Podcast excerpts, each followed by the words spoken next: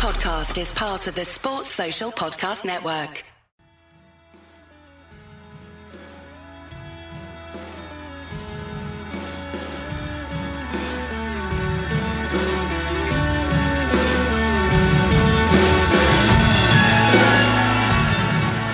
Hello and welcome to the Wisden T20 World Cup Daily Podcast. What a day we've had to round out the Super 12s. Uh, Africa crash out of the World Cup from a position of strength, and Pakistan come back from the dead to qualify from the semis. And Surya Yadav is absurd. Feel like we might have heard these storylines before, uh, but let's go over it again anyway. With me to discuss all that is Cam Ponsonby and Dan Senior. Uh, let's start with that first game because that was probably the most remarkable result of the three. Of the three. Uh, Cam, how have South Africa thrown this one away? I mean, they needed to win one of their last two. They had Pakistan 48 for four in that game on, what was it, Thursday. And then obviously yeah. Netherlands, they'd be significant favourites. See, the list of South African World Cup unlikely exits is long, and I don't want to use the C word, uh, but this is right up there, isn't it? Yeah, I don't. It, two two games ago, less than a week ago, they were like the favourites to win the competition. They'd kind of put away Bangladesh. Rossouw had scored that hundred. They beat India. Everyone was like, "These are the boys." Like they had the pace attack and they had the batter to kind of combat the tournament. And yeah, so the C words obviously they are choke phenomenon, and it is. They, they they had they had a game to beat the Netherlands to get through to the next round, and they've somehow they've somehow but they just had. I remember there's a phrase that uh, a mate of mine uses where he always just says like, "Good teams get it done." Like as soon as there's something tricky, good teams get it done.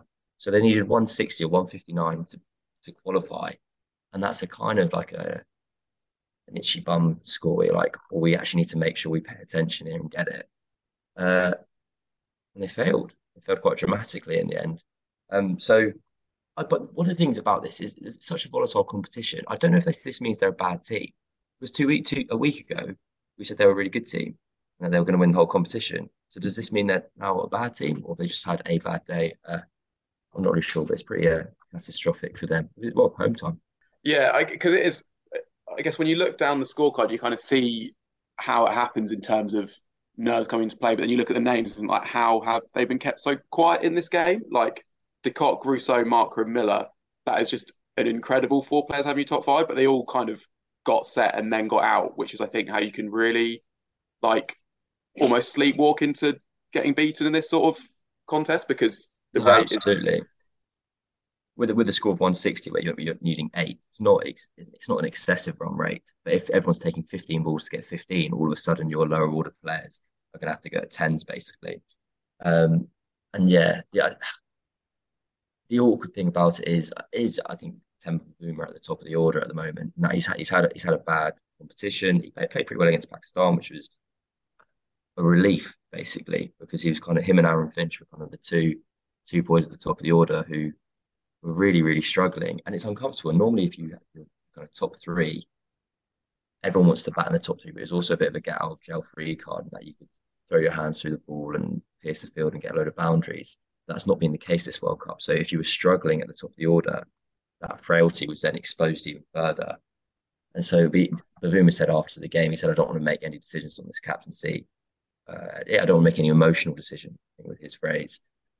But yeah, I, I'd be amazed if, if he if he carried on. I, like it's they've lost to, they've lost to the Netherlands. They've never lost to the Netherlands ever, and they've lost to it now. When all they need to do to win, they all of a sudden they were two games away from winning the World Cup, and you're kind of you're so close to glory, and you kind of fall flat on your face. It's not great. Um, I actually thought of a good name for this game. It only really refers to two players, but you can call it the the, the Derby, the D Derby. Wow. With a, yeah, um, I don't know if I understand that first one. so with Bas Leede and Quinton de Kock, basically, that's the joke. Uh, they've all got that bit in their name. Um, oh, yeah. Anyway, let's. Uh, it's always difficult to know how much to talk with these sorts of games uh, when there is a big upset. How much to focus on the team that loses it, and how much to talk about the team that that that wins it. And the Netherlands, they won this game as much as Africa losses. I think they were brilliant, and like they they clearly had a game plan to get up to that that 160 total. And then as we saw against Zimbabwe, uh, that pace tack is just a very, very good one, isn't it, Dan? Yeah, it is. Um, I'll be honest, I watched two overs of this, given that it started at midnight. I woke up with about two overs to go, so I just thought I'd check the score. went to the toilet and then put it on for the two overs. And other than that, all I've seen is a scorecard. And like, the last time I was on this, I was shouting up the South African pace bowling attack. Just going looking at it now. Parnell eights, Rabada twelves, and Ngidi elevens, Nortje two point five. Like he was unreal. The other three got absolutely smashed.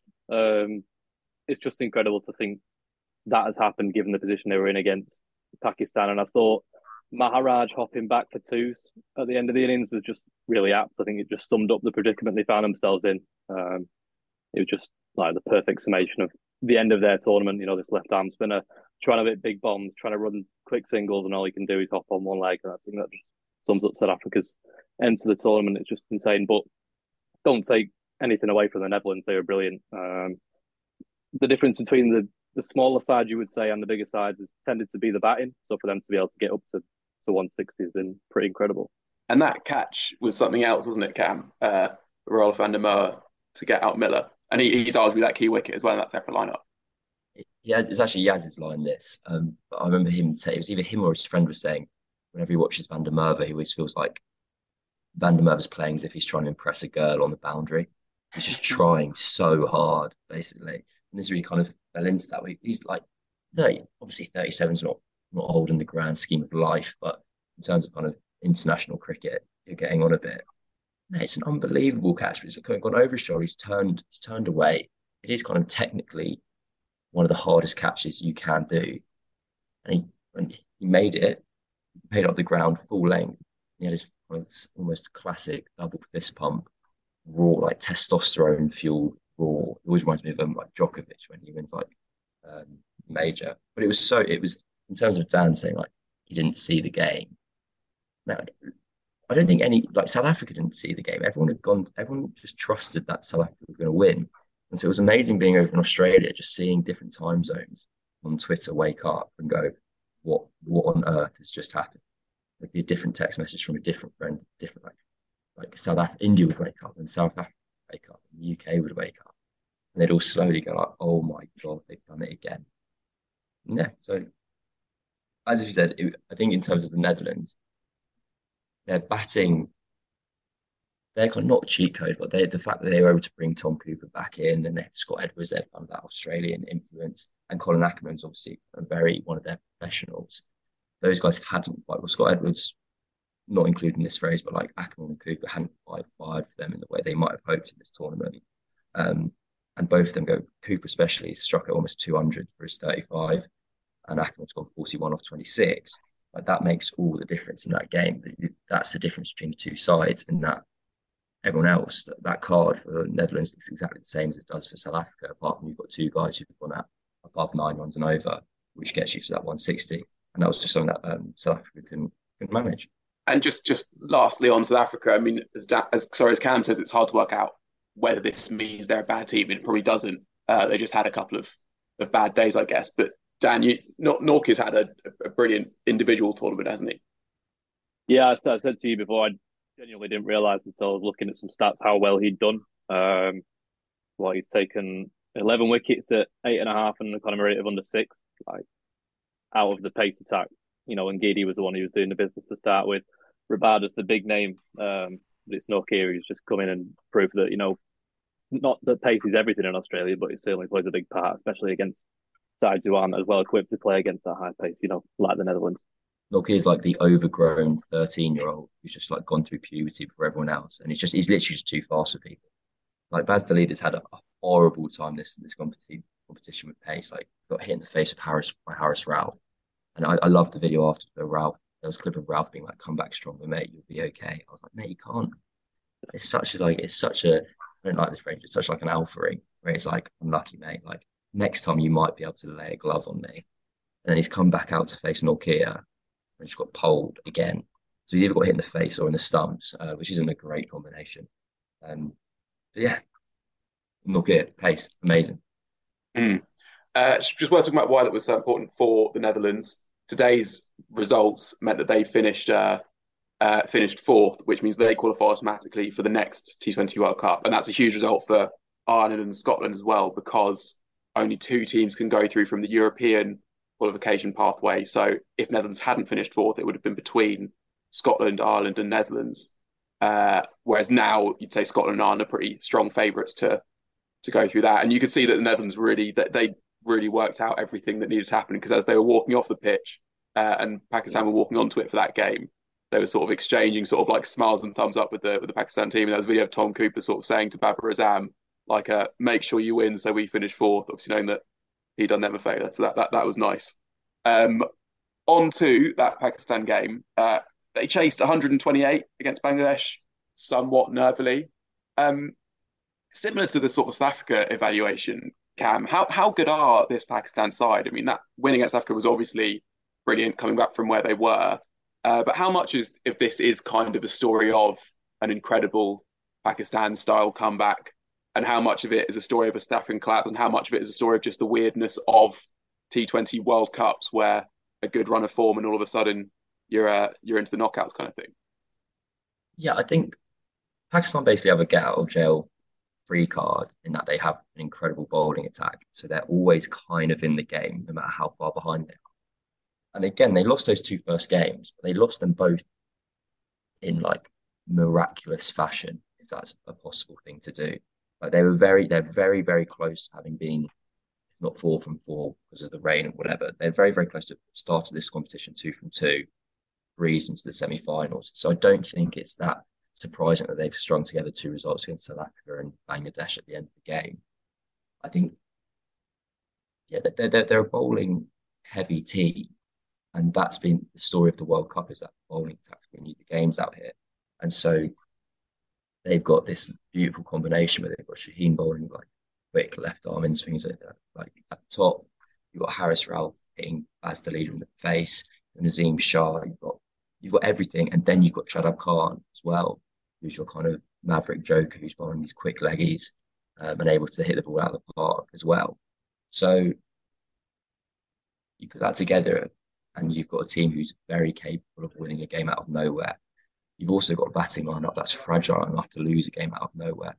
So it just lends itself to the volatility of of the format and the competition. Now they're two games away. They, they, may, they might crash out against crash out in the semi final and we'll all carry on with our lives like, oh, that's Pakistan. Or they might win it. And that'll also be classic Pakistan. That's that's that's the kind of the fun of it. Yeah, I guess it's weird how that middle order has almost become like a strength in a way. I mean, recovering from 40 or 4 against South Africa with Shadab Khan playing a brilliant innings. And then today you had, I guess, those questions over Rizwan and Babar's approach. You know, Babar scores 25 at a strike rate of 75 and Rizwan 32 at run a ball. And then, so from there, it's like, that's a slightly nervy position to be in. You know, it's going quite a lot under a run a ball through in the 12th over. Uh, and then it was what Harrison Masood come out and just kind of ice it. Uh, it's quite a weird position, isn't it, Dan? For, for, for obviously these are questions we talked about before, but the difference from before is that the middle order wasn't really firing. Now it is firing, and those two are perhaps just slightly below the form that they they have been at times, I guess. Yeah, it is firing, but it's not as if they found this perfect formula. They're still changing things around all the time. It reminds me a little bit of like when Guardiola sets his teams up. If you play fantasy and you try and pick a defender, you don't know who's going to be playing. With Pakistan here, Nawaz has batted at three today. What he's batted at seven and eight previously in the tournament. Masood's found himself down at five. Um, he's an opener by trade. He's batted at three and four. There's still, there's still no blueprint to it. Shadab Khan's batted at seven. Not faced the ball, and they've chased you know 130 down with two overs left. There's no blueprint. There's no no definite formula, but they're so mercurial, so maverick that it just works for them. Um, and against New Zealand, you could definitely see it happening again. Um, I think that'll be a battle of the two top orders um, and the bowlers, really. I think. But if Pakistan, I think they probably have the edge with the middle order, and if they can keep firing like this, they'll definitely have the advantage. I'm desperate for Mohammad Nawaz to win the World Cup final for Pakistan against India at the MCG and just have this like perfect redemption arc. He's had such a weird, horrible tournament. Now he obviously lost that game here against India in just catastrophic circumstances. And he was batting at the end against Zimbabwe and they've lost again in catastrophic circumstances. He's got four of 11 and got run out here today in a game that they had to win. He's he's not had. There's that video that came out after the first game where Babar Azam was like, "You're my match winner. I'm going to back you all the way," and it was really emotional, really nice. But he's trying really hard to prove Babar wrong there. Um, I quite I quite like him just to have a, a positive day out basically because at the moment he's uh, like I we all love the sport and all wanted to be cricketers growing up. I'm not jealous of him at all at the moment. I'm like you're ha- you're having a rough time, and I'm very happy that I'm not not in your shoes. Basically, it's all going to change. The final next Sunday. Yeah, he's going to get Kohli out and all that. It'll be amazing. The the Shaheen story is an interesting one, isn't it, Dan? Because uh, obviously comes into this tournament cold, having been injured for a while. Obviously, a bit of weird stuff going on around that injury, and then there was that. There was what a bit of crowd footage, I think, of the the final ball in that Zimbabwe game where Shaheen was in the middle, was running. It, it wasn't quite hobbling, but it's clearly kind of like ginger running. It didn't look like he was at full fitness, and he's come back brilliantly now, hasn't he? Yeah, with the, with the running up, what I would say is I think the amount that the whoever it was at the non-striker, however much they backed up, made him look much slower than he actually was, like he set off so far. But that's beside the point. Yeah, um, came in with a lot of pressure on himself. Harris Rauf had taken a lot of the a lot of the mantle in the England series, and he came back in. wasn't quite himself to start with. Um, like in the last two games, he just turned up for his side when they needed him the most. Four for today, three for um, against South Africa. Got rid of Rossouw and de Kock right at the top, two of the most explosive batters in that side. Um, and he was just a, played a massive part today, four for 22 off four. Um, and he he's still not really had that opening burst. You would say like when you think of Shaheen, well, at least when I do, I think of that India spell. I think most people will. Um, still not quite seeing that, but if he's anywhere near that, um, it'll be crucial to their chances against against New Zealand because they'll have to take early wickets and blow open that top order to have to have any chance. I think. I guess the big thing that Bangladesh will be feeling from this game is possibly a bit of frustration at the umpires again. I suppose uh, there was um uh, sort of a, a, key moment halfway through their innings with the bat where what so Shadab had just got out or what one so one of their players had just got out. I can't remember which one it was. Uh, but then Shakib comes in, obviously the key player, uh, gets pinned LBW first ball, reviews it. There's a spike on ultra edge as the ball passes the bat, but the TV umpire thinks that's from bat on the ground, not from bat on ball, and gives Shakib out, and he's clearly very unhappy. Uh, and then, you know, got, in the chase, he was also unhappy at something else, not being able to review an LBW, being told he'd run out of time, throws his hat on the ground, arguing with the umpires. Uh, but uh, as much as you don't like to focus on umpiring decisions as an individual thing, that was a big moment. Cam, how did you see it? Well, I, I just don't think he was out. Like I, I didn't I didn't understand. I kind of had the game on, and I saw the replay and saw ball. You can see the ball move off the bat, and I went, "Oh, he's hit that." And I kind of carried on about my day. And I, they, were, like, "Okay, can we go through to ball tracking, please?" I was like, "What?" But no, he, he's hit the ball. Uh, I've since seen something on, on Twitter, which means it is obviously true, um, that basically because of where the spike is in terms of the like the snicker thing, it was on the right hand side, which means it's actually the frame before what you're seeing in your eyes. And so actually we're all idiots and he had actually missed the ball. Um, look, that person could be like working for NASA and really smart, or they might just be a random just made that up. But it's, it's made me doubt myself whether I was actually right, and maybe maybe Shakib was um, correctly given out. I think there's something interesting in that. We're kind of moving towards. There's an increasing debate about having like specialist TV umpires. The guy who's on who was who was the TV umpire was Langton Rusere, who was the standing umpire in South Africa Netherlands about 45 minutes earlier. So he's had to get changed, have a shower, whatever, I don't know. And then he's straight into doing a completely different job, a very different set of requirements. And with the way the sport's going, is there not this kind of not need or capability to have specialists standing on field umpires and specialist TV umpires. And it kind of uh, reopened that can of worms again because they're, they're, they're different tasks. And yeah, for, well, I'm, I'm saying here the need for specialist TV umpires because it's a very skilled job. It's something I've never done in my life, but I'd, I'd myself enough of an expert in that same sentence to say, in my head, it was clear that he'd hit the ball. I don't really understand how he's given out. And Shakib's a very level-headed guy; he never gets angry, so I thought he do it very well. yeah. Um, funny old tournament for Bangladesh, I guess. Uh, what kind of really scratched their way through their first three games. Actually smashed by South Africa, quite nervy wins over Netherlands and Zimbabwe, and obviously had a poor record coming into this. It, it was what like one two out of 21 or 22, I think, against full members, going back to the start of the last World Cup, which is obviously bad, and then actually end up pushing India really close and Pakistan quite close. Uh, and if they'd won either of those, they'd be uh, uh, they'd be in the semis right now, wouldn't they? So uh, funny old tournament for them. Yeah, I'm not here to like gatekeep who can get to semi-finals and finals, but I think it would have been a shame if Bangladesh had got there. Like they're so obviously probably one of the worst teams in that group. Um, like it actually would have been a shame if they got through somehow because there's not really a great deal of star quality. They've not really shown much. Um, yeah, they were a bit hard done by maybe against India, but I know they pushed Pakistan close, but I don't think that at any point anyone would have said they deserve to get there. I think they. I actually think they've played. So hand on heart, I thought they were going into the tournament. I went, these guys are rubbish. And then when they lost to South Africa, I was like, see, I, told you, like they're, they're terrible. Um, but then they've kind of their fast bowlers, Taskin Ahmed especially, they've got a bit of pace about them, and that and that kind of came to the fore in the conditions over here. Then against India, Litton Das played one of the best innings I've, ever, I've yeah. ever seen. It was incredible. They kind of had these moments where they kind of played above themselves, and all of a sudden they they were in with a shot qualifying for the semi-finals. And so it's been it's been chaotic. There's been all this stuff going on, and then it's still just the whole their whole tournament rests to the mean of their last year in that they played five teams.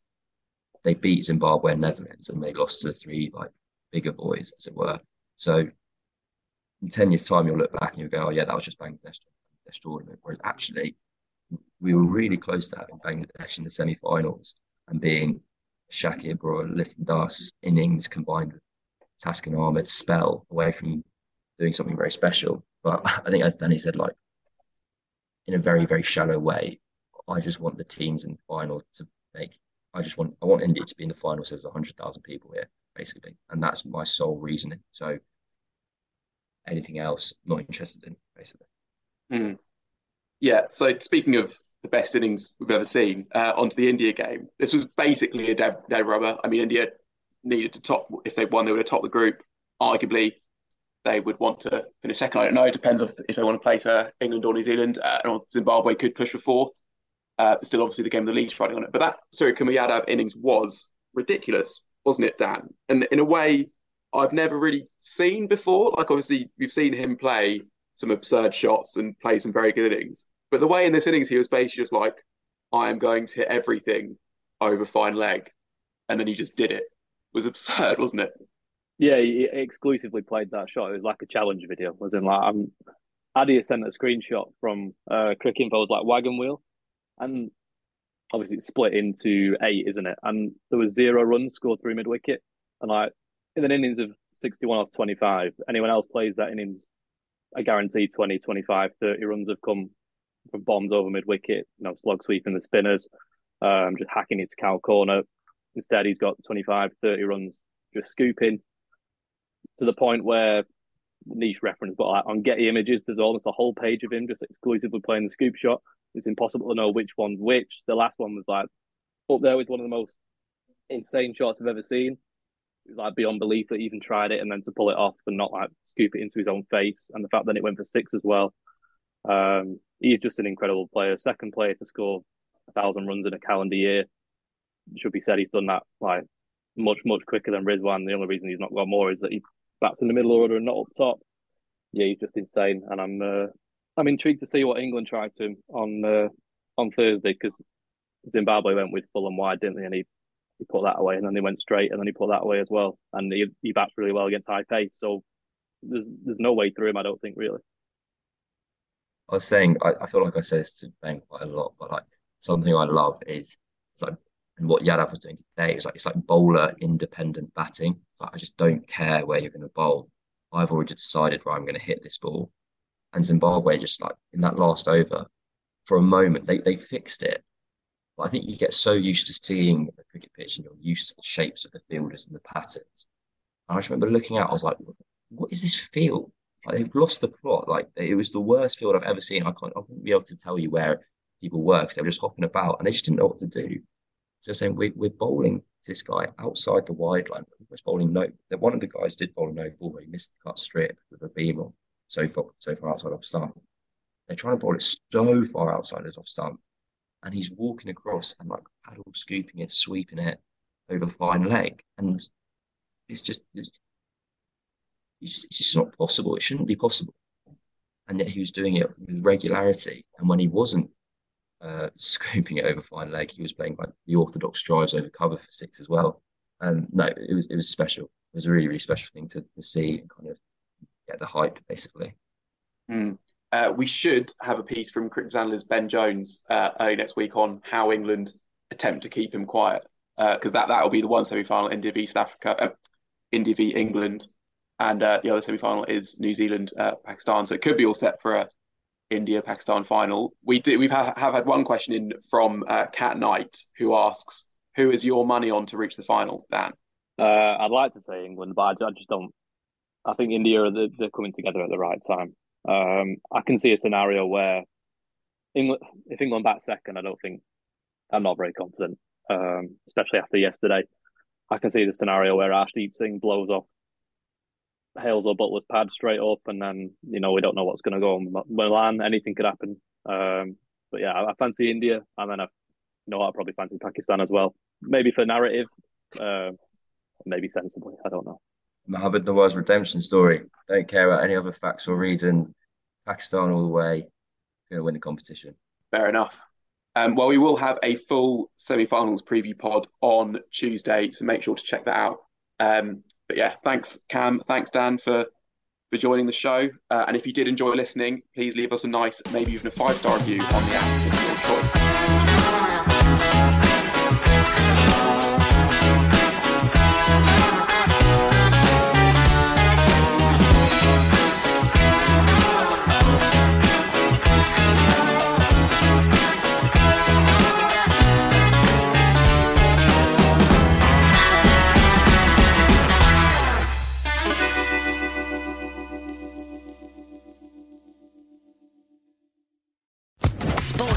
Podcast Network.